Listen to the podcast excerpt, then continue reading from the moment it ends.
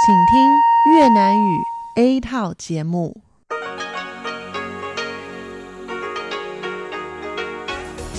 Đây là Đài Phát thanh Quốc tế Đài Loan RTI.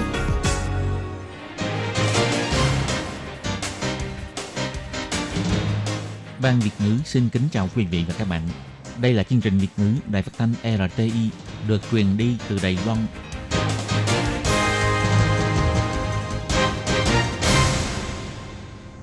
Các bạn thân mến, Hải Ly xin chào các bạn. Hôm nay thứ Bảy, ngày 12 tháng 1 năm 2019, tức ngày 7 tháng 12 âm lịch năm Mậu Tuất. Hoan nghênh các bạn đến với chương trình phát thanh của Ban Việt ngữ Đài Phát thanh Quốc tế Đài Loan RTI với các nội dung như sau.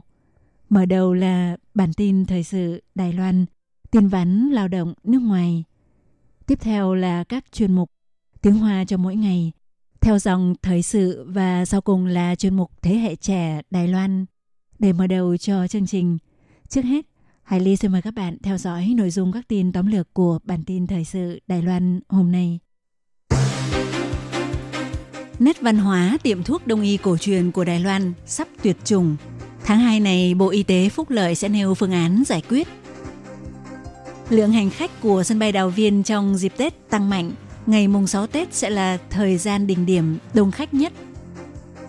Công ty Điện lực Đài Loan cùng chính quyền thành phố Cao Hùng sẽ thảo luận phương hướng giảm sử dụng than. Tàu vận chuyển hàng của Trung Quốc mang theo 10 kg thịt lợn qua biên giới Đài Loan. Gió mùa đông bắc khiến thời tiết chuyển lạnh, nhiệt độ xuống thấp.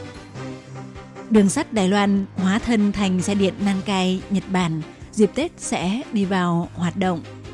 Các bạn thân mến và bây giờ Hải Ly xin mời các bạn đến với nội dung chi tiết của bản tin Thời sự Đài Loan hôm nay.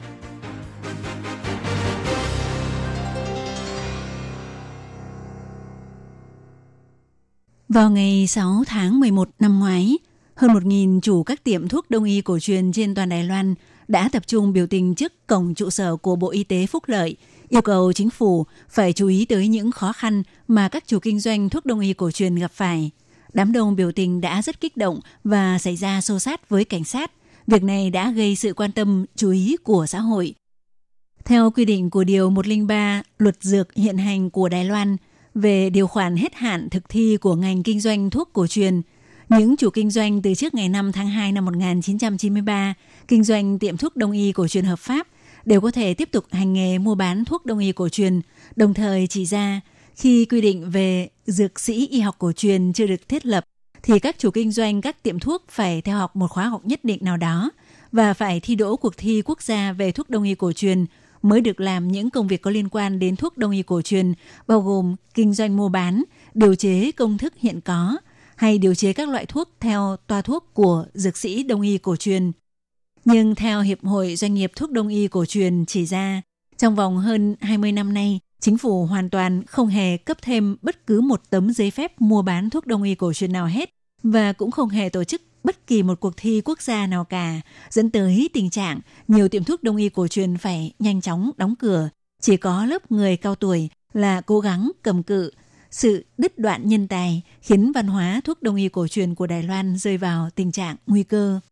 Để làm rõ tư cách của người hành nghề thuốc đông y cổ truyền theo quy định của Điều 103 Luật Dược, tháng 11 năm ngoái, Bộ trưởng Bộ Y tế Phúc Lợi Trần Thời Trung đã hứa rằng trong vòng 3 tháng sẽ tổ chức cuộc họp cho mời đoàn thể của bên thứ ba tham dự để thảo luận rõ ràng sự tranh cãi về luật đã diễn ra trong vòng 20 năm qua.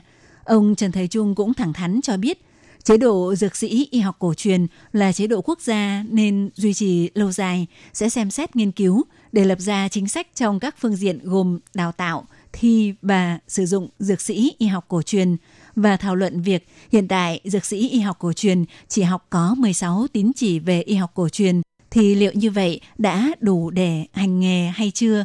Hy vọng thiết lập một quy định quản lý y học cổ truyền hoàn thiện để ngành y học cổ truyền có thể trở lại quỹ đạo hoạt động bình thường.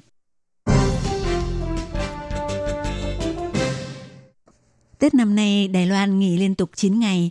Đối với kế hoạch giãn lưu lượng hành khách trong dịp nghỉ Tết, vào ngày 12 tháng 1, công ty sân bay Đào Viên cho biết trong dịp nghỉ Tết sắp tới sân bay Đào Viên vào các ngày gồm từ ngày 30 tháng 1 đến ngày 3 tháng 2 và từ khoảng từ ngày 5 tháng 2 đến ngày 13 tháng 2. Mỗi ngày sẽ có trên 790 lượt chuyến bay. Còn riêng trong ngày 10 tháng 2, tức ngày mùng 6 Tết, sẽ có số chuyến bay cao nhất đạt 862 lượt chuyến bay. Ước tính lượng hành khách mỗi ngày sẽ đạt trên 140.000 lượt người. Công ty sân bay Đào Viên cũng cho biết, trong dịp nghỉ Tết từ ngày 30 tháng 1 đến ngày 17 tháng 2, có 1.050 chuyến bay tăng chuyến được Cục Hàng không Dân dụng ký duyệt. Còn số lượng nhân viên của các đơn vị tại sân bay Đào Viên tham dự công tác làm giãn lưu lượng khách dịp nghỉ Tết có 32.000 lượt người và làm việc theo 3 ca. Đối với thông tin đài báo đưa tin về việc số lượng chuyến bay của sân bay Đào Viên dịp Tết năm nay tăng nhiều hơn so với các năm trước, vào dịp Tết năm ngoái chỉ khoảng 700 lượt chuyến bay thì năm nay tăng lên tới gần 800 lượt chuyến bay mỗi ngày. Có khả năng sẽ gia tăng phụ tải cho sân bay, khiến các thiết bị hạ tầng cơ sở liên quan gồm ô đỗ máy bay, cổng khởi hành lên máy bay, các băng truyền hành lý phải hoạt động liên tục. Ngoài ra vì khu vực đường băng trong sân bay Đào Viên đang thi công vì vậy sẽ gây ảnh hưởng tới mức độ đúng giờ của các chuyến bay, không loại trừ khả năng có chuyến bay sẽ bị trễ giờ trên 4 tiếng đồng hồ. Theo công ty sân bay Đào Viên cho biết, số chuyến bay hạ cánh và cất cánh mỗi ngày của năm ngoái đã đạt trên 700 lượt chuyến. Các dịp phải điều chỉnh chuyến bay do bão còn từng có lúc đạt trên 800 lượt chuyến. Sân bay Đào Viên từ lâu đã có năng lực xử lý số lượng lớn hành khách và chuyến bay. Để giảm tỷ lệ ô nhiễm không khí vào mùa thu đông, sau khi bộ máy chính quyền mới của thành phố Cao Hùng lên nhậm chức, đã đẩy mạnh yêu cầu nhà máy điện Hưng Đạt của công ty điện lực Đài Loan phải giảm lượng than mà hai tổ máy số 3 và số 4 sử dụng. Đồng thời, đoàn thể bảo vệ môi trường cũng kêu gọi chính quyền thành phố Cao Hùng ngừng duyệt gia hạn giấy phép hoạt động và cho giải thể hai tổ máy này trước thời hạn. Ngày 12 tháng 1, công ty Điện lực Đài Loan chỉ ra rằng sẽ cùng với chính quyền thành phố tiến hành thảo luận phương pháp khả thi giảm lượng than sử dụng, vì ngoài việc cải thiện ô nhiễm không khí, cũng phải đạt được mục tiêu cung ứng điện ổn định cho người dân. Còn về việc gia hạn giấy phép hoạt động, mặc dù ngành điện không phải là nguồn gây ô nhiễm không khí lớn nhất, nhưng công ty Điện lực Đài Loan vẫn sẽ cố gắng giảm thiểu phát thải ô nhiễm không khí. Và do vấn đề ô nhiễm không khí vẫn chưa được giải quyết, Hiện tại chính quyền thành phố Cao Hùng tuyên bố sẽ quản lý theo hướng giảm lượng sử dụng thực tế, nâng cao chất lượng quản lý. Chính quyền mới của thành phố Cao Hùng cũng yêu cầu nhà máy điện Hưng Đạt ngoài các tổ máy số 1, số 2 phải giảm lượng than sử dụng thì cũng bắt đầu phải giảm lượng than sử dụng của các tổ máy số 3 và số 4. Người phát ngôn của công ty Điện lực Đài Loan từ Tạo Hoa chỉ ra rằng Công ty Điện lực Đài Loan và chính quyền thành phố Cao Hùng có mục tiêu chung là cải thiện chất lượng không khí. Công ty sẽ nỗ lực phối hợp với tiền đề đảm bảo nguồn cung cấp điện. Nội dung chi tiết sẽ tiếp tục thảo luận thêm với chính quyền thành phố Cao Hùng. Người phát ngôn của công ty Điện lực Đài Loan Từ Tạo Hoa nói, Trước mắt chúng tôi sẽ cố gắng điều chỉnh để phù hợp với tiêu chí bảo vệ môi trường. Trong trường hợp cung ứng điện ổn định kết hợp với chất lượng không khí các nơi, chúng tôi sẽ tiến hành giảm tải. Chúng tôi cũng sẽ phối hợp với nhu cầu của chính quyền địa phương và những quy định phòng chống ô nhiễm môi trường. Sau đó, làm thế nào để chấp hành và phối hợp thì chúng tôi sẽ tiếp tục thảo luận thêm với chính quyền thành phố Cao Hùng. Như vậy mới có thể tìm ra phương pháp thực tế hơn do chính quyền thành phố Cao Hùng đang thẩm tra thủ tục xin gia hạn thời hạn hoạt động cho tổ máy số 3 và số 4. Có đoàn thể bảo vệ môi trường kêu gọi chính quyền hãy ngừng việc gia hạn giấy phép này lại để các tổ máy kết thúc hoạt động trước thời hạn, cải thiện vấn đề ô nhiễm không khí. Ông Từ Tạo Hoa cũng nhắc lại, có rất nhiều nguồn gây ô nhiễm không khí. Ngành điện không phải là nguồn gây ô nhiễm không khí lớn nhất. Muốn giảm thiểu ô nhiễm không khí phải triển khai về rất nhiều mặt, Công ty Điện lực Đài Loan chỉ là một mắt xích trong đó, nhưng công ty sẽ cố gắng hết mức, cũng hy vọng công chúng xã hội có thể nhìn nhận vấn đề ô nhiễm không khí từ nhiều phương diện. Ngày 12 tháng 1, chiếc tàu hàng có tên gọi Vĩnh Hưng số 8 của Trung Quốc khi đi ngang qua phía tây nam vùng biển Thất Mỹ Bành Hồ, sau nhiều lần con tàu số hiệu 10038 của lực lượng tuần tra biển Đài Loan thổi còi yêu cầu tàu đối phương dừng lại, nhưng con tàu này vẫn ngoan cố không hợp tác. Cuối cùng đội tuần tra biển đã cưỡng chế kiểm tra thì à, phát hiện trên tàu có mang theo gần 10 kg thịt lợn. Hiện đã thông báo đến trạm kiểm dịch Bành Hồ, Trung tâm phòng chống bệnh gia súc Bành Hồ chờ xử lý. Đội tuần tra biển Bành Hồ cho biết tàu cano mang số hiệu 10038 của đội tuần tra biển vào lúc 9 giờ 15 phút sáng ngày 12 tháng 1 trong khi đang thi hành nhiệm vụ trên vùng biển Tây Nam Thất Mỹ thì phát hiện một tàu vận chuyển mang số hiệu Vĩnh Hưng số 8 của Trung Quốc đã vượt ranh giới. Sau nhiều lần thổi còi ra hiệu dừng tàu để kiểm tra, nhưng con tàu này vẫn ngoan cố không dừng lại.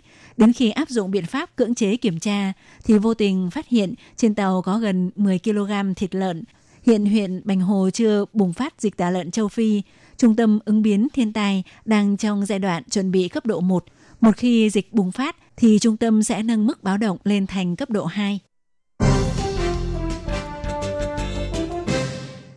Vào ngày 12 tháng 1, theo Cục Khí tượng Trung ương chỉ ra, sáng sớm ngày 12 tại khu vực Tây Bán Bộ, vùng biển phía bắc khu vực Cơ Long, Bành Hồ, Kim Môn, Mã Tổ, tầm nhìn bị ảnh hưởng bởi sương mù cục bộ và tầng mây thấp, đề nghị người điều khiển giao thông nên chú ý an toàn.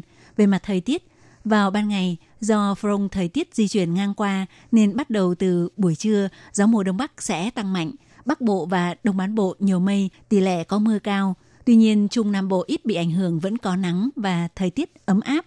Còn về nhiệt độ trong ngày, vùng Bắc Bộ nhiệt độ cao nhất giảm rõ rệt. Dự đoán nhiệt độ cao nhất trong ngày đạt khoảng trên dưới 20 độ C. Nghi Lan, Hòa Liên bắt đầu chuyển lạnh, nhiệt độ cao nhất từ 23 đến 25 độ C. Các khu vực khác nhiệt độ ban ngày và ban đêm chênh lệch khá lớn. Nhiệt độ cục bộ vùng Trung Nam Bộ vẫn giữ mức trên 27 độ C. Ngoài ra, vùng biển Hoa Liên, Đài Đông, khu vực Lục Đảo và Lan Dữ cùng khu vực bán đảo Hàng Xuân có khả năng xuất hiện sóng lớn vào buổi chiều cùng ngày khi gió mùa đông bắc tăng mạnh, cường độ gió trên mặt biển và vùng duyên hải cũng sẽ mạnh lên. Dự đoán từ Đài Nam trở về phía bắc, Đông bán bộ và bán đảo Hàng Xuân, khu vực chống trải của các hòn đảo ngoài khơi có khả năng xuất hiện gió giật cấp 8 đến cấp 9. Người dân nếu tham gia các hoạt động trên biển và bãi biển nên lưu ý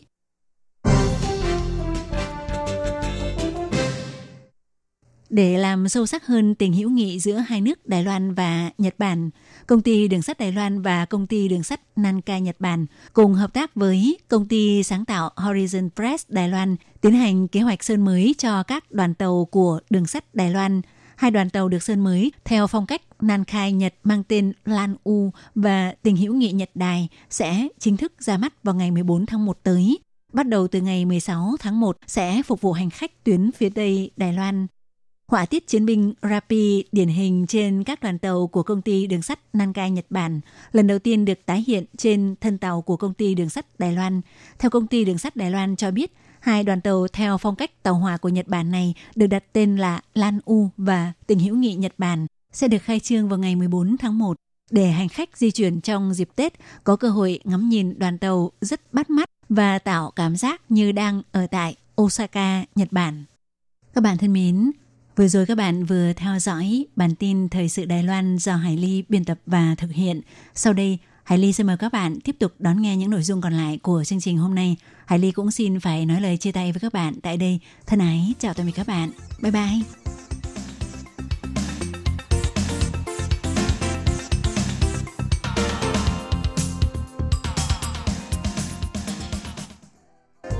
Xin chào quý vị và các bạn thính giả. Chương trình phát thanh tiếng Việt của Đài Phát thanh Quốc tế Đài Loan LTI được truyền thanh 3 buổi tại Việt Nam, mỗi buổi phát 1 tiếng đồng hồ. Buổi phát chính vào lúc 9 giờ đến 10 giờ tối hàng ngày giờ Việt Nam qua tần số SW 9625 kHz với sóng dài 31 m. Buổi phát lại lần một vào hôm sau 6 giờ đến 7 giờ sáng giờ Việt Nam qua tần số SW 11655 kHz với sóng dài 25 m. Buổi phát lại lần hai vào hôm sau 6 giờ đến 7 giờ tối giờ Việt Nam qua tần số SW 15350 kHz với sóng dài 19 m. Ngoài ra tại Gia Nghĩa, Vân Lâm, Đài Nam có thể đón nghe chương trình phát thanh tiếng Việt qua tần số MW 1422 kHz vào lúc 7 giờ đến 8 giờ tối hàng ngày giờ Đài Loan và đón nghe chương trình phát lại sáng 10 giờ đến 11 giờ hàng ngày giờ Đài Loan qua tần số MW 1422 kHz. Xin mời quý vị và các bạn tiếp tục đón nghe nội dung chương trình hôm nay.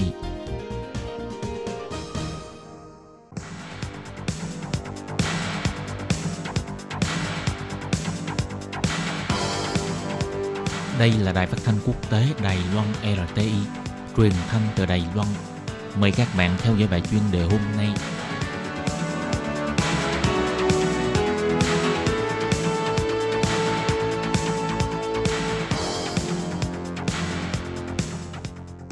Minh Hà xin kính chào quý vị và các bạn. Các bạn thân mến, hôm nay trong 5 phút chuyên đề, một quý vị theo dõi bài viết nói chuyện hình thái mới của công việc ngày một gia tăng. Theo luật lao động cơ bản sẽ giữ vai trò kiểm soát hay là để ràng buộc. Mặc dù đã thông qua luật lao động cơ bản sửa đổi về quy định một ngày nghỉ ấn định, một ngày nghỉ linh hoạt đã hai năm rồi. Tuy nhiên, cùng với những hình thái mới của công việc làm ngày càng gia tăng, nghiễm nhiên để sự hạn chế của luật lao động cơ bản trở thành một trở lực phát triển đối với doanh nghiệp. Lấy ví dụ đối với nhóm người làm việc trí ốc có lương cao hay là những công ty mới khởi nghiệp, họ cùng lên tiếng hô to với chính phủ là cần có một môi trường làm việc linh hoạt. Nhưng mới đây, Bộ Lao động triệu tập các ban ngành mở hội nghị tham vấn về tiêu chuẩn của lao động cơ bản, mà cũng không có đưa các ngành nghề nào vào cơ chế trách nhiệm. Suy cho cùng thì luật lao động cơ bản hiện hành sẽ giữ vai trò là kiểm soát hay là để ràng buộc Ông Lữ Thiệu Vĩ, giám đốc của một công ty công nghệ mới khởi nghiệp nêu ra, để khai thác và phát triển sản phẩm mới, công ty của ông phải nắm kịp thời gian và hiệu quả, vì vậy thật khó khăn có giờ làm việc đúng theo giờ dứt quy định, thậm chí cũng không có quẹt thẻ chấm công. Nếu phải phù hợp với luật lao động cơ bản, có lẽ sẽ gây ảnh hưởng đến bộ phận sản xuất của công ty.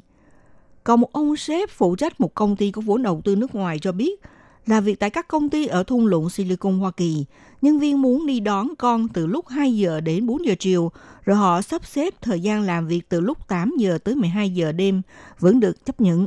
Tuy nhiên là việc ở công ty Đài Loan thì cần phải dành ra một khoảng thời gian nhất định. Quy định nhân viên trong thời gian này không được phép làm những công việc khác.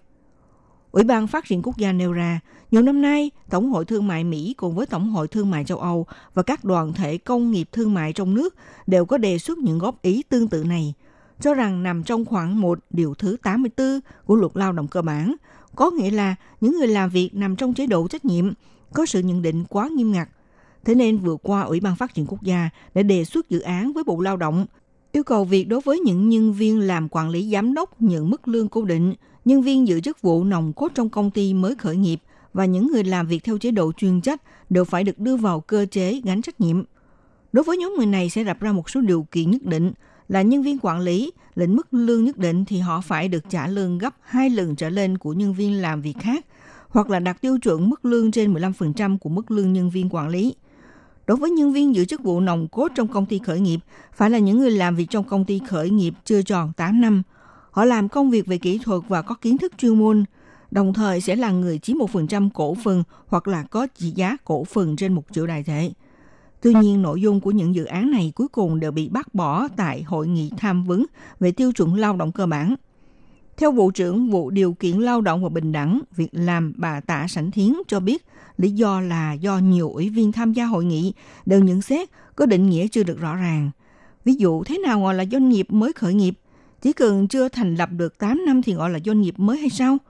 Ngoài ra, ở Đài Loan có rất nhiều doanh nghiệp vừa và nhỏ, cho dù trả mức lương trên 15% thì không hẳn là việc làm lương cao. Phó giáo sư Tương Bỉnh Long của Viện Nghiên cứu Phát triển Quốc gia của Trường Đại học Quốc lập Đài Loan phân tích, thực tế đưa nhóm nhân viên làm việc trí óc vào trong cơ chế trách nhiệm vẫn nằm trong sự đồng thuận của xã hội. Tuy nhiên, Ủy ban Phát triển Quốc gia đưa ra sự hạn chế quá nới lỏng. Ở nước ngoài, phần nhiều sử dụng kim ngạch để quy định – chính phủ sẽ đặt ra một tiêu chuẩn đối với những nhóm người nào có lương cao thì được áp dụng cơ chế trách nhiệm. Mặc dù hình thái mới về việc làm đã tăng lên, nhưng cũng có một bộ phận người lao động thực tế rất cần có sự linh hoạt trong giờ nghỉ ngơi, mà trong luật lao động cơ bản cũng có những cái khó xử của nó. Vậy thực tế là ngành nghề nào, trong tình hình nào và phải là bao nhiêu tiền lương thì mới được áp dụng theo chế độ trách nhiệm? Về những tiêu chuẩn và quy định này thì sẽ phải chờ chính phủ kê ra một cách chính xác, sau đó sẽ tiếp tục thảo luận các bước đi mới. Thưa quý vị và các bạn, vừa theo dõi bài chuyên đề hôm nay của Đài RT với bài viết Nói chuyện hình thái mới của công việc ngày một gia tăng, theo luật lao động cơ bản sẽ giữ vai trò kiểm soát hay để ràng buộc, Bài viết này do Minh Hà biên tập và thực hiện. Xin cảm ơn sự theo dõi của các bạn.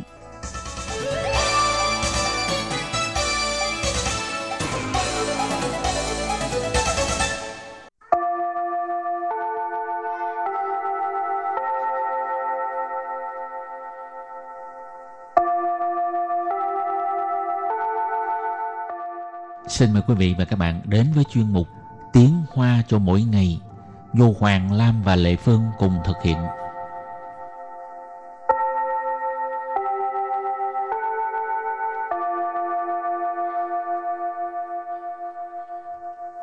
Hoàng Lam và Lệ Phương xin chào tất cả các bạn. Anh Hoàng Lam thường phơi quần áo là phơi trong nhà hay ngoài trời? Phơi trong nhà.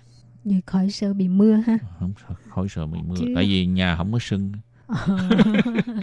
có sưng thì phơi ở ngoài nữa vậy. Hồi ở Việt Nam cứ mỗi lần mà phơi quần áo mà đi đâu á ừ. mà thấy trời mưa cái là lo rồi ha. Lo. Rồi hôm nay chúng ta học hai câu liên quan tới tự lấy quần áo vô. Rồi hôm nay chúng ta học hai câu. Câu số 1. Sắp mưa rồi. Mau mau đi lấy quần áo vô nhà. Câu số 2. Hồi nãy trời còn nắng mà. Bây giờ mời các bạn lắng nghe cô giáo đọc hai câu mẫu này bằng tiếng Hoa. 快下雨了，赶快去把衣服收进来。刚才明明还出大太阳呢。 Trước tiên chúng ta học câu mẫu số 1. 快下雨了，赶快去把衣服收进来。 Sau đây là giải thích các từ vựng câu 1. 快 Khoai có nghĩa là sắp sửa. 下雨了， Xa yu lợ, mưa rồi. cản khoai cản khoai mau mau nhân nhân. Chì Chì là đi. Bà. Y. Phú. Sâu. Chín lại. Bà là trợ từ cho số tức là lấy ha. Số là số chín lại là lấy vào. Ý phủ là quần áo. Bà ý phủ số chính lại tức là lấy quần áo vào vào nhà. Lấy quần áo vô nhà. Bây giờ ghép lại các từ này thành câu hoàn chỉnh. Mời cô giáo đọc lại câu này bằng tiếng Hoa. 快下雨了，赶快去把衣服收进来。快下雨了，赶快去把衣服收 Jin lại. Câu này có nghĩa là sắp mưa rồi, mau lấy quần áo vô. Và câu thứ hai, hồi nãy còn có nắng mà. Căng chảy miếng miếng hay chú ta thay dặn nè. Tiếp tục chúng ta học câu mẫu số hai. Căng chảy miếng miếng hay chú ta thay dặn nè. Sau đây là giải thích từ vựng câu hai. Căng chảy. Căng chảy. Hồi nãy, mới nãy. 明明 Miễn miễn, rõ ràng. 还 Hải, còn. 出大太阳 Chu ta thai dạng, trời nắng. 呢。 N, đây là ngữ khí từ. Bây giờ ghép lại các từ này thành câu hoàn chỉnh. Mời cô giáo đọc lại câu này bằng tiếng Hoa. 刚才明明还出大太阳呢。刚才明明还出大太阳呢。 Câu này có nghĩa là hồi nãy còn có nắng mà. Và sau đây chúng ta bước sang phần từ vựng mở rộng.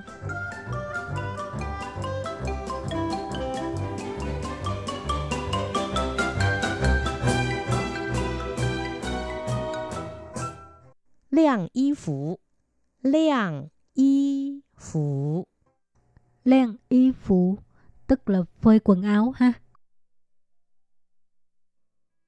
晒衣服，晒衣服， Sai y phụ cũng giống như à, từ len y phụ ha. Cũng có nghĩa là phơi quần áo. 烘干机，烘干 机，Hôn can chi máy sấy khô ha. Thua sủy, thua sủy, Thua sủy tức là thoát nước. nỉnh can, nỉnh can, Nình can, vắt khô. Học, bây giờ chúng ta đặt câu cho các từ vựng mở rộng. Từ thứ nhất, liang y phủ, sai y phủ, tức là phơi quần áo. 我在忙，你帮我晒衣服好吗？ Em đang bận, anh phơi giùm quần áo nha. 我在晾衣服的时候，有人按门铃。 Lúc em đang phơi quần áo thì có người bấm chuông. An mệnh lệnh tức là bấm chuông ha. An tức là bấm. Mệnh lệnh, chuông.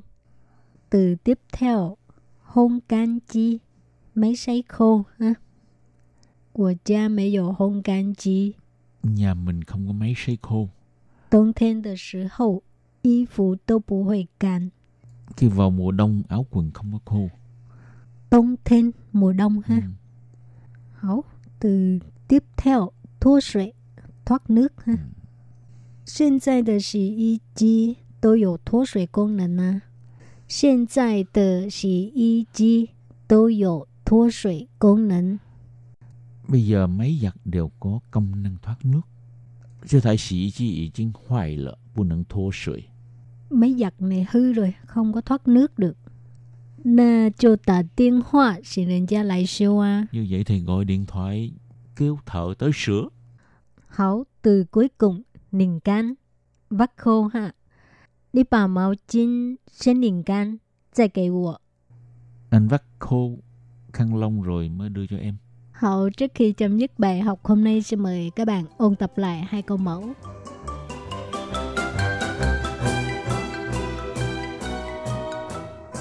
Trước tiên chúng ta học câu mẫu số 1. Quay xa yu lơ, cảm quay chú bà y phủ sâu 进来. Sau đây là giải thích các từ vựng câu 1. Quay. Quay có nghĩa là sắp sửa. Xa yu lơ. Xa yu lơ mưa rồi. càn khoai càn khoai Mau mau, nhanh nhanh. Chù Chù là đi.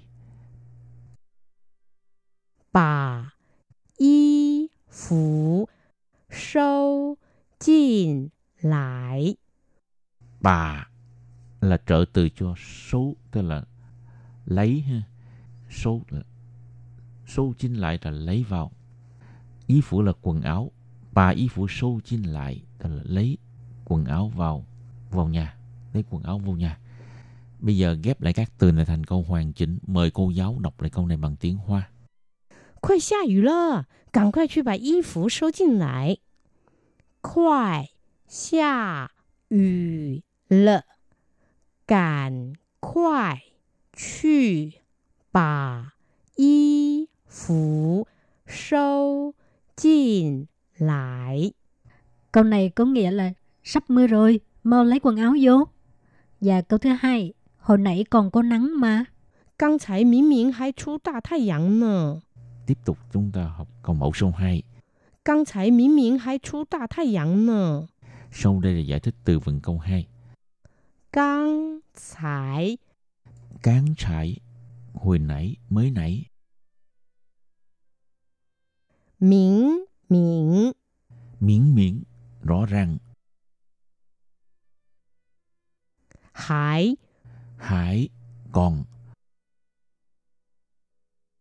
Chu đà thai yang Chu đà thai yang, trời nắng. Nợ Nợ, đây là ngữ khí từ. Bây giờ ghép lại các từ này thành câu hoàn chỉnh. Mời cô giáo đọc lại câu này bằng tiếng Hoa. 刚才明明还出大太阳呢。刚才明明还出大太阳呢。 Câu này có nghĩa là hồi nãy còn có nắng mà. Chuyên mục tiếng Hoa cho mỗi ngày của hôm nay đến đây xin tạm chấm dứt. Cảm ơn các bạn theo dõi. Xin chào tạm biệt. Bye bye. Bye bye.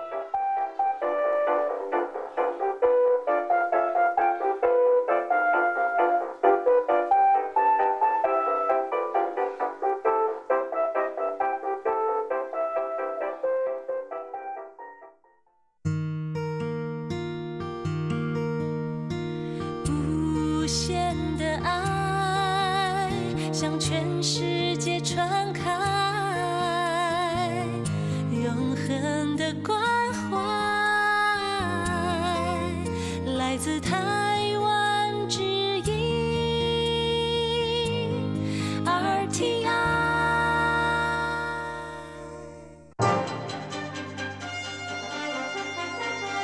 Quý vị đang đón nghe chương trình Việt ngữ Đài RTI truyền thanh từ Đài Loan.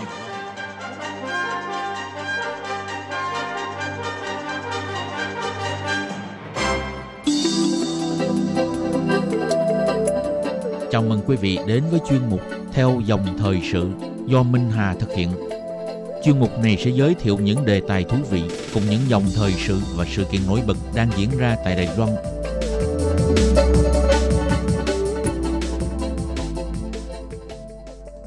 Minh Hà xin kính chào quý vị và các bạn.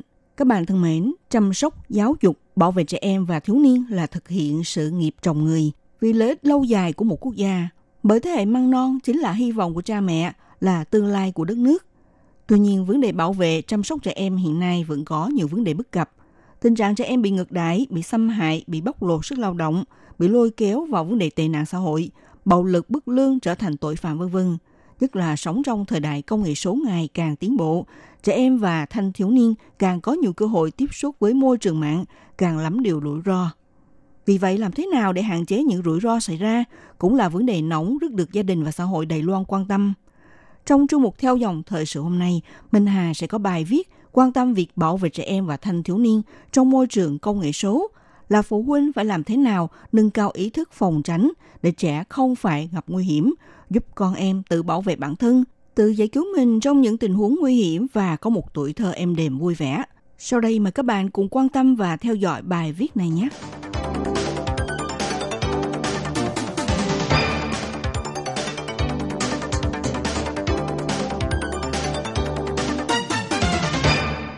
Các bạn thân mến, theo thống kê thì số người Đài Loan sử dụng Internet đạt hơn 20 triệu người, đạt tỷ lệ người dùng Internet tăng hơn 90%, là quốc gia có tỷ lệ người sử dụng Internet đạt mức cao trên thế giới. Qua khảo sát có tới 86% trẻ em và thiếu niên từng thông qua mạng Internet để kết bạn, mà những cư dân mạng này đều là người không quen biết. So với hơn 4 năm trước thì tăng vượt hơn 30%, mà trong đó đạt gần 40% học sinh từng sử dụng app để mà kết bạn gần 20% học sinh đã có kinh nghiệm đi dự cuộc hẹn hò một mình. Các em này hoàn toàn không ý thức được mình có thể gặp mối nguy hiểm. Vì vậy, chuyên gia giáo dục nhắc nhở rằng có nhiều cư dân mạng bức lương sẽ có vô vàng điều yêu cầu, kêu gọi trẻ em và thanh thiếu niên không nên tùy tiện để lộ dữ liệu cá nhân và ảnh chụp, cũng không nên chấp nhận do doanh nghiệp kinh doanh app kết mạng trực tuyến để định vị trên điện thoại di động của mình để bảo vệ an toàn cho bản thân. Thực tế thì đa số trẻ em và thanh thiếu niên đều thiếu kiến thức về công nghệ số.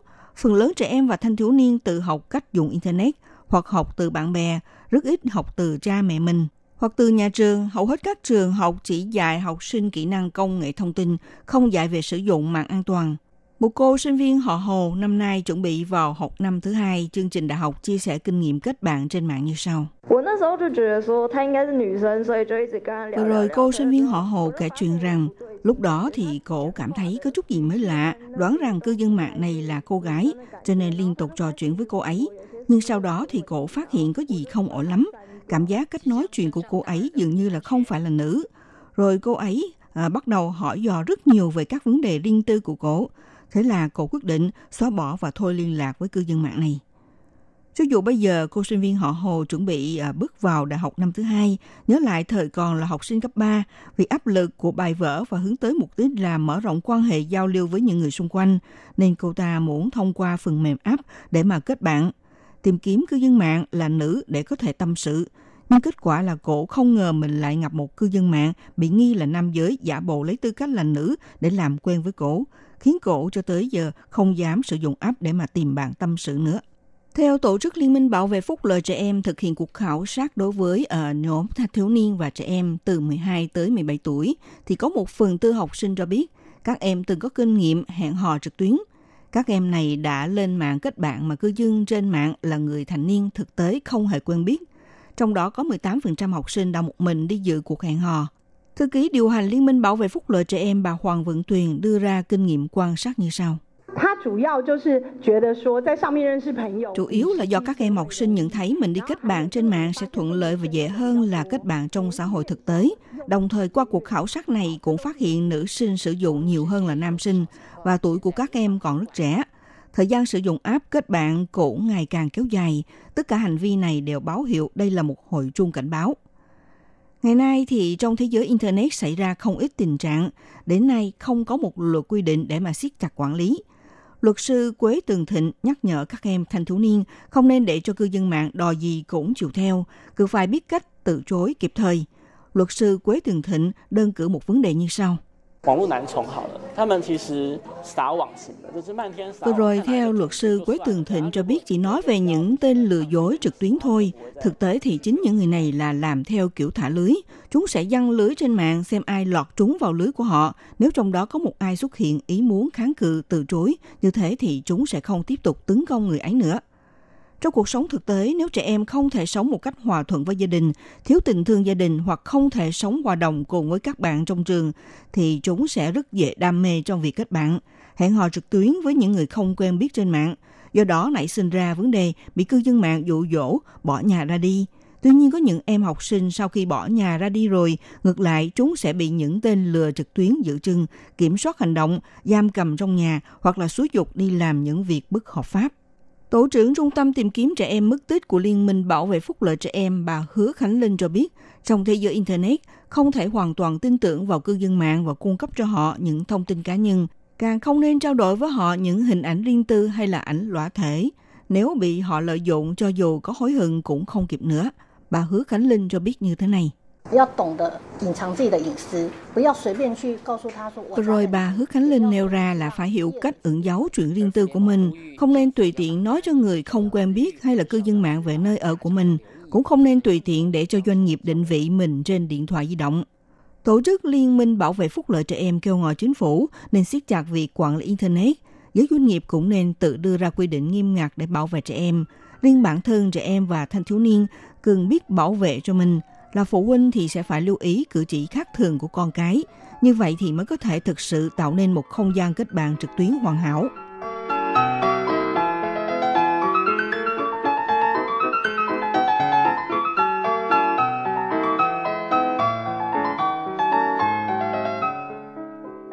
Các bạn thân mến, các bạn đang theo dõi chuyên mục theo dòng thời sự của Đài Phát thanh RT.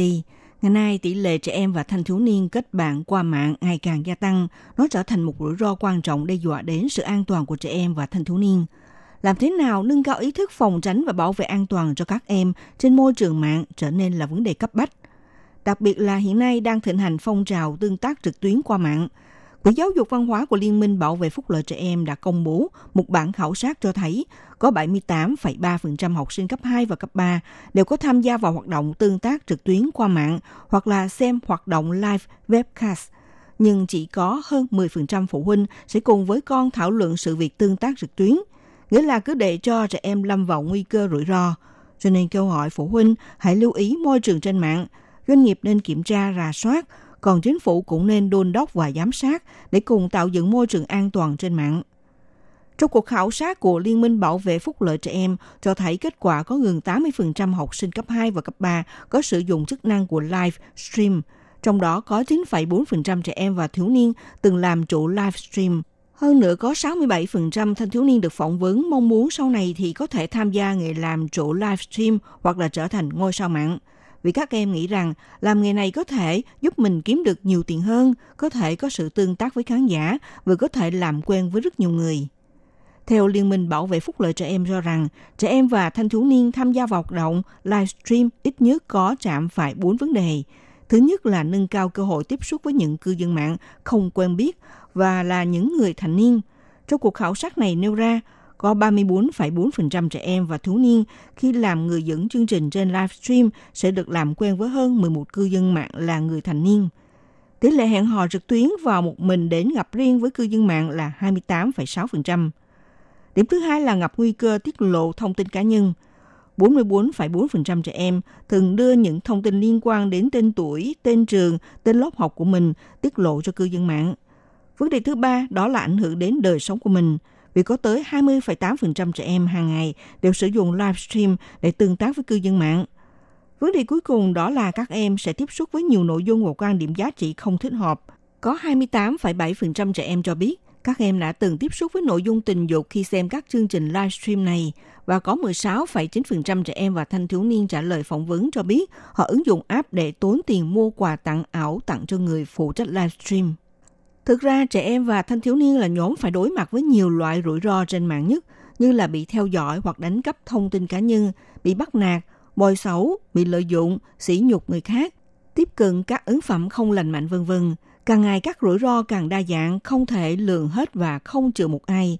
Trẻ em thường dễ bị xâm hại trên môi trường mạng do các em chưa thể hiểu đầy đủ về những nguy cơ tiềm tàng khi sử dụng Internet. Trẻ em hiện nay được tiếp cận sớm với công nghệ và công nghệ đang phát triển với tốc độ nhanh chóng, nên nhiều bậc phụ huynh gặp khó trong việc giám sát có hiệu quả các hoạt động của trẻ em trên môi trường mạng. Để bảo vệ an toàn cho trẻ em trong thế giới số, không gian ảo, Liên minh Bảo vệ Phúc lợi trẻ em kêu gọi đứng trước phong trào thịnh hành truyền thông livestream này và trong tình hình không ai siết chặt quản lý là phụ huynh rất cần thiết lưu ý và theo dõi tình trạng con em tham gia hoạt động tương tác qua mạng. Còn trách nhiệm của doanh nghiệp là nên thực hiện đúng quy định kiểm soát tuổi tham gia của các em, tố cáo và lập cơ chế sàng lọc những nội dung không thích hợp, làm tốt công việc bảo vệ an toàn cho trẻ em và thanh thiếu niên. Ở phía chính phủ thì cần đề xuất biện pháp quản lý vừa đôn đốc hiệu quả, thông qua luật quy định và quyền lực nhà nước siết chặt quản lý để làm giảm xuống nguy cơ cho trẻ em không bị rơi vào các cạm bẫy vép đen của kẻ xấu. Ngoài ra, vấn nạn bạo lực trẻ em cũng là một chuyện đau nhất trong xã hội Đài Loan. Đứng trước xu hướng của tỷ lệ sinh ít con xuống thấp tại Đài Loan, những năm gần đây vẫn thường xuyên xảy ra những vụ trẻ em bị ngược đãi hay là sự kiện trẻ em, thiếu niên bị xâm hại mang đầy thương tích trên người, làm cho quyền sinh sống của trẻ em rất đáng lo ngại. Vì có những nhận xét như vậy, cho nên nhiều đoàn thể phúc lợi xã hội thành lập liên minh thúc đẩy ra mắt đơn vị chuyên trách trẻ em và thiếu niên trung ương, kêu gọi chính phủ hãy học hỏi kinh nghiệm của Nhật Bản và Mỹ, nhanh chóng thành lập đơn vị trung ương chuyên trách à, phục vụ trẻ em và thiếu niên, đồng thời tăng nguồn ngân sách dự toán dành cho trẻ em và thiếu niên, tránh cho hệ thống phục vụ thiếu niên nhi đồng bị đứt gãy, nâng cao chất lượng dịch vụ, như vậy thì mới trả lại công lý vốn có cho trẻ em Đài Loan. Năm 2017, tỷ lệ sinh ở Đài Loan đã sụt giảm xuống con số chưa tới 200.000 người, nhưng gần đây lại liên tục xảy ra những vụ trẻ em bị bạo lực, bị ngược đãi. Tỷ lệ tử vong của trẻ em ngày một gia tăng. So sánh với những quốc gia nằm trong Tổ chức Hợp tác và Phát triển Kinh tế OECD, Đài Loan vẫn luôn lùi ra sau bảng xếp hạng, cao hơn là Nhật Bản và Singapore. Do đó có hơn 13 đoàn thể phúc lợi xã hội đặt nghi vấn quyền sinh sống và an toàn nhân thân của trẻ em Đài Loan cho rằng đã bật lên đèn đỏ. Thế nên mới đứng ra thành lập liên minh thúc đẩy chính phủ ra mắt đơn vị chuyên trách dành cho thiếu niên nhi đồng, kêu gọi nhà nước hãy thành lập cơ quan chuyên trách phục vụ và quan tâm thiếu niên nhi đồng. Theo thống kê của Bộ Y tế và Phúc lợi, những vụ thông báo ngược đại trẻ em trong 4 năm qua đã gia tăng một cách đột biến lên đến 73,4%. Số lượng thiếu niên nhi đồng bị bóc lột tình dục cũng liên tục gia tăng trong 4 năm liền. Vấn đề thiếu nguồn hỗ trợ bố trí cho các em có chỗ tạm lánh đã tồn tại từ lâu, Đức cường chính phủ đề xuất một chính sách ứng xử. Trưởng phòng phòng làm công tác xã hội của Quỹ giúp đỡ gia đình ông Châu Đại Nhiêu đã nêu ra trường hợp bảo vệ trẻ em cho biết, từ lúc bắt đầu nhận được thông báo đến khi đưa đi kiểm tra vết thương và điều trị, thậm chí đến cuối cùng kết thúc quy trình thông báo này để chuyển tiếp đến nơi phụ đạo và theo dõi, chỉ tính về lưu trình này đi vòng từ Bộ Y tế Phúc lợi rồi vượt qua vụ bảo vệ, Sở Gia đình Xã hội, vụ công tác xã hội, xem ra có vẻ phân công rất chi tiết nhưng lại không có một ai làm chủ chuyên trách. Vì vậy khiến quyền lợi của thiếu niên nhi đồng bị hy sinh vì sự vòng vo tam quốc này. Ông Châu Đại Nghiêu cho biết như thế này. 但其实这些孩子当中有很多都是弱势的，他在这个部分 Ông Châu Đại Nhiêu cho biết, thực tế thì trong những đứa trẻ này có rất nhiều em là thuộc nhóm yếu thế. Về phần này thì chúng rất cần có sự giúp đỡ. Ngoài ra cũng có nhiều em là bị vết thương trên mặt tâm lý hay là cần có sự chăm sóc y tế thì lúc này phải có sự hỗ trợ của đơn vị phục vụ tâm lý. Nhưng thực tế thì không có một cơ quan chuyên trách đứng ra phụ trách cho vấn đề. Vì vậy, ông kêu gọi chính phủ phải thành lập một đơn vị chuyên trách để độc lập xử lý và phân phối nhân lực cũng như khoản ngân sách cho đúng chỗ đúng việc. Các bạn thân mến, hôm nay đề tài quan tâm vấn đề bảo vệ trẻ em và thanh thiếu niên trên môi trường mạng xin được khép lại tại đây nhé. Minh Hà xin kính chào toàn các bạn và hẹn gặp lại các bạn cũng trên làn sóng này trong chương mục theo dòng thời sự vào buổi phát thanh tuần sau nhé.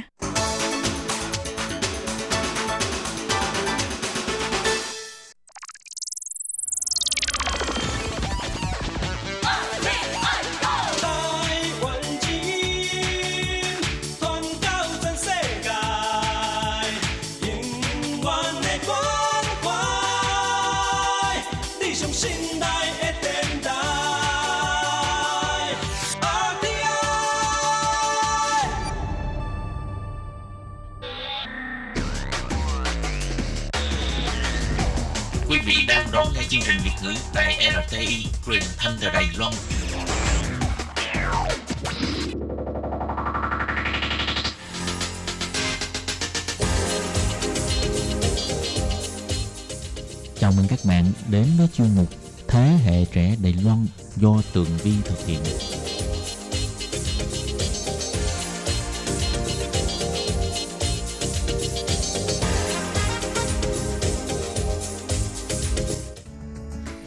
Hello, Tường Vi xin chào quý vị và các bạn. Chào mừng các bạn trở lại với chuyên mục Thế hệ trẻ Đài Loan để nắm bắt được những thông tin vui nhộn và trẻ trung nhất.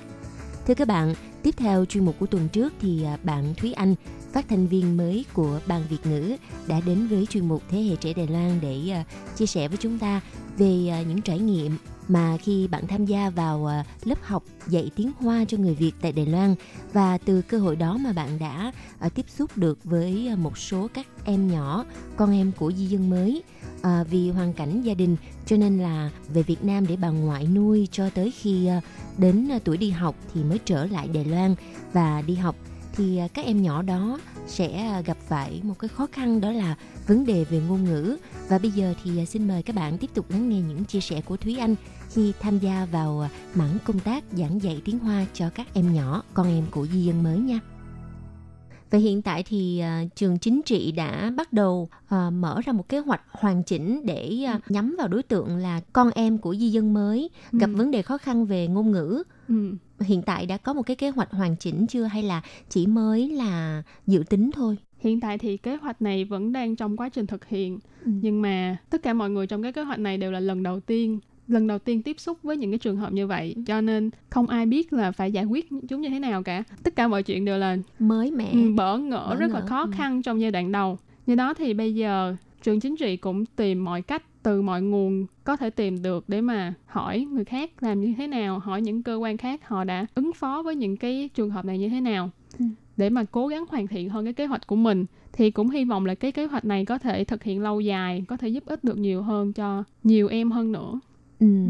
Thì cái trường hợp này là bởi cũng chính Tường Vi cũng đã từng có người hỏi gọi điện thoại vào đài RTI và hỏi là uh, Tường Vi có biết cái trung tâm nào mà à, dạy tiếng Hoa cho cho con nít mà là à, con của di dân mới bởi vì có một vài bé là mới 7 8 tuổi Ừ. và qua đây để đi học lớp 1 nhưng mà các em không theo kịp và nó khiến cho các em bị sốc về cái tâm lý rất là nặng Ừ. và huống chi là hai trường hợp như bạn Thúy Anh vừa mới chia sẻ là ở cái lứa tuổi 10 12 và 9 tuổi đó là cái lứa tuổi mà tâm sinh lý của các em đang có cái sự chuyển biến Ừ.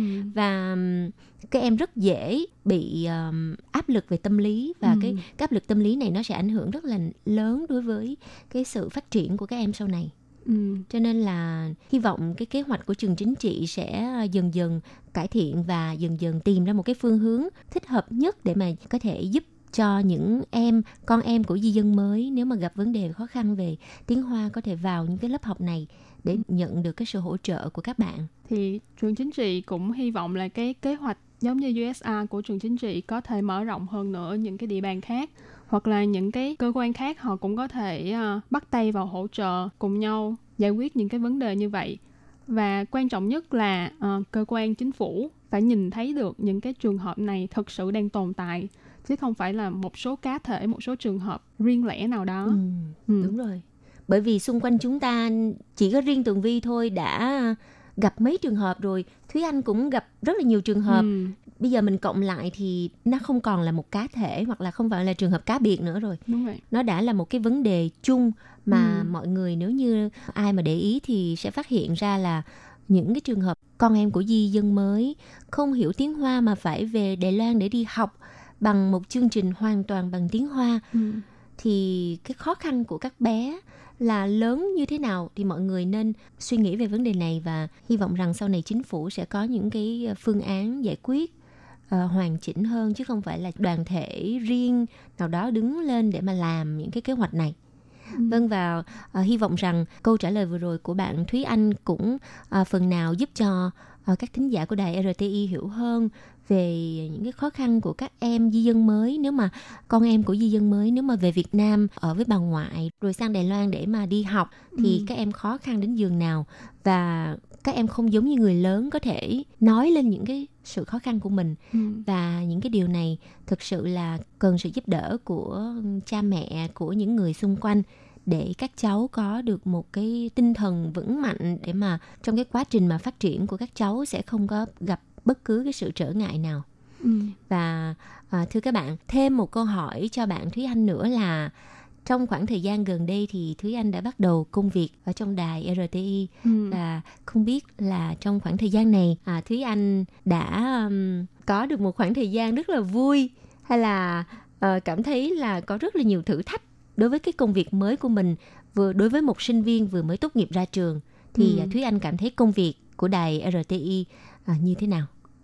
Ừ, thực ra khi mà thi vào cái công việc của đài RT á, thì cảm thấy là có lẽ thử thách khá là lớn khi mà thực sự là Thúy Anh mặc dù rất là hứng thú với cái nghề phát thanh này nhưng mà thực sự tham gia vào hoặc là bắt đầu công việc này nhưng mà chưa bao giờ thực tế để mà làm cái công việc này nên ờ, cảm thấy giai đoạn đầu rất là căng thẳng. Không biết là tiếp sau đây mình sẽ phải làm những gì hoặc là tiếp sau đây thì ờ, nội dung chương trình của mình mình phải ờ, làm như thế nào Ờ, hoặc là giọng nói của mình có được thính giả chấp nhận hay không vân vân. Rất là nhiều vấn đề rất là nhiều áp lực cứ nảy sinh trong đầu mình. Cái giai đoạn tháng đầu tiên khi mà làm việc ở RTI thì ờ, cảm thấy như là sao khó khăn quá cuộc đời này sao mình lại chọn công việc này? Nhưng mà sau đó thì một khoảng thời gian sau thì cũng cảm thấy là đừng có suy nghĩ nhiều quá mà hãy ờ, tốt nhất là hãy làm những gì mình có thể và cố gắng làm tốt nhất. Và đương nhiên cũng là nhờ sự giúp đỡ của các anh chị trong đài RTI thì mọi người đều rất là cởi mở rất là sẵn lòng giúp đỡ người mới để mà nhanh chóng bước nhanh chóng để mà làm quen với công việc Ừm, có thể nói là Thúy Anh đến với đài RTI cũng là ừm, một cái sự may mắn cho đài RTI bởi vì ờ, ban Việt ngữ có thêm đội quân trẻ thì ờ, sức trẻ của các bạn sẽ ờ, tạo cho ban Việt ngữ trở nên là tươi mới hơn và có Ừ. những cái điều mới mẻ hơn để dành cho khán thính giả của đài RTI. Và trong cái khoảng thời gian mà lúc nãy Thúy Anh nói là áp lực rất là lớn vậy thì không biết là áp lực như vậy có ảnh hưởng đến ờ, cuộc sống của Thúy Anh hay không? ảnh hưởng thì cũng có ảnh hưởng nhưng mà cuộc sống lúc nào cũng có áp lực mà nếu như cuộc sống mà không có áp lực thì cũng hơi bị nhàm chán Dạ. nhưng mà uh, Thúy Anh nghĩ là cái áp lực khi mà cái công việc ở RTI tạo cho Thúy Anh thì Thúy Anh cảm thấy rất là trân trọng cái áp lực đó tại vì nó sẽ ép buộc Thúy Anh phải ờ, luôn luôn tìm cách để mà hoàn thiện bản thân để mà bước tiếp suy nghĩ ra những cái điều mới hoặc là tìm ra những cái idea mới những cái ý tưởng mới để mà có thể làm cho khán thính giả thích cái nội dung mà mình làm hơn Ừm. Thúy Anh là sắp tốt nghiệp thạc sĩ và các bạn ở trong lớp của Thúy Anh á, hiện đã tìm được công việc làm hay chưa? Ờ, nhất là những bạn mà cũng là cùng là người Việt Nam với ờ, Thúy Anh á, thì các bạn đó ờ, cái quá trình kiếm việc làm tại Đài Loan nó có gặp có những cái khó khăn gì mà ờ, Thúy Anh có thể chia sẻ với mọi người biết về cái mảng này hay không? Ừm, thì uh, các bạn người Việt mà cùng năm với Thúy Anh khi mà tốt nghiệp thì thật ra họ đều có những cái năng lực riêng của mình. Cho nên khi mà lựa chọn công việc họ cũng sẽ ưu tiên lựa chọn những cái công việc trong khả năng của mình trong, trong cái phạm vi năng lực của mình. Uh, giai đoạn đầu thì tìm việc ai cũng khó khăn như ai thôi thì có một số bạn đã phải lo lắng rất là nhiều về cái chuyện là nếu như không tìm được việc thì sẽ phải về Việt Nam hoặc là nếu như về Việt Nam thì à, phải làm những công việc như thế nào thì nó mới phù hợp với cái năm tháng công sức mình bỏ ra để mà đi học ở Đài Loan? Thì cũng có một số bạn đã ổn định công việc hết rồi. Ừm, vậy thì trong cái khoảng thời gian mà Thúy Anh lúc mà chưa tìm được việc chính thức á, thì cái tâm trạng của bạn lúc đó là như thế nào? mỗi ngày đều lo lắng hồi hộp.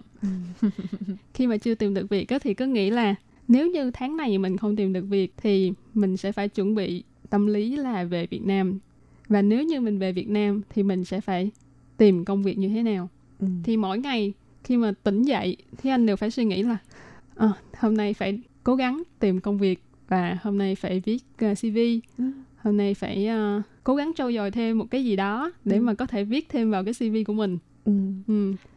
Vậy thì xin hỏi một câu hỏi riêng tư là à, ngoại trừ công việc RTI thì Thúy Anh đã từng đi nộp CV của mình đến cho những công ty khác hay chưa? Ừm, thì đa số cũng là nộp cho một số công việc part time thôi. Ừ, tại vì thực tế thì ờ, vì ờ, vẫn còn là du học sinh cho nên ờ, thời gian làm việc cũng không có nhiều. Nên em đi nộp CV thì cũng chỉ có đi những cái công ty như dịch thuật hoặc là uh, Thúy Anh cũng từng làm qua công việc ờ, bưng bê. Bưng bê bát ờ, chén chén đũa. Ừ. làm phục vụ trong nhà hàng. Đúng vậy làm phục vụ trong nhà hàng. Thì cái giai đoạn trước đây thì ờ, khi mà đi làm những công việc đó thì thường đồng nghiệp họ sẽ hỏi là sao mang cái mát của thạc sĩ trường chính trị mà lại đi làm những cái công việc như vậy? Thì em nghĩ là làm công việc gì thì quan trọng nhất là mình học hỏi được điều gì ở cái công việc đó thôi chứ đâu có nhất thiết là công việc nào giàu nghèo hay là sang hèn gì đâu thì mình cứ làm những công việc mà mình muốn những công việc có thể cho mình kinh nghiệm và Ừ. kiến thức. Ừ. Thì cũng giống như có câu là lao động là vinh quang, tất cả các loại công việc, bất kể công việc nào cũng rất là trân quý và nó tạo cho mình không những về à, học tập rất là nhiều về những cái kiến thức mới mà à, còn giúp cho chúng ta có được cái nguồn lợi để mà lo cho kinh tế cho bản thân. Ừ. Và Tường Vi nghĩ rằng cái vấn đề đi tìm việc của các bạn sinh viên Việt Nam tại Đài Loan á, mỗi năm mọi người đều đều đều rơi vào một cái trạng thái những cái tháng cuối cùng chuẩn bị tốt nghiệp là Ừ. ai nấy đều rất là lo sợ. Ờ, cảm thấy là tương lai của mình sẽ như thế nào và những cái kế hoạch trong tương lai liệu có thể thực hiện được hay không. Mà tường vi nghĩ rằng nếu chúng ta chỉ cần cố gắng thôi và thêm một chút nào đó là sự may mắn đúng không thúy anh? Ừ. bởi vì nếu như mà mình không may mắn thì thì nhiều khi mình sẽ mất đi cái cơ hội đi nộp cv vào một cái công ty hiện người ta đang cần việc mà mình muốn. Cho nên Ừ. là cũng có cần thêm một chút may mắn nữa. Thúy anh có cảm thấy mình may mắn không?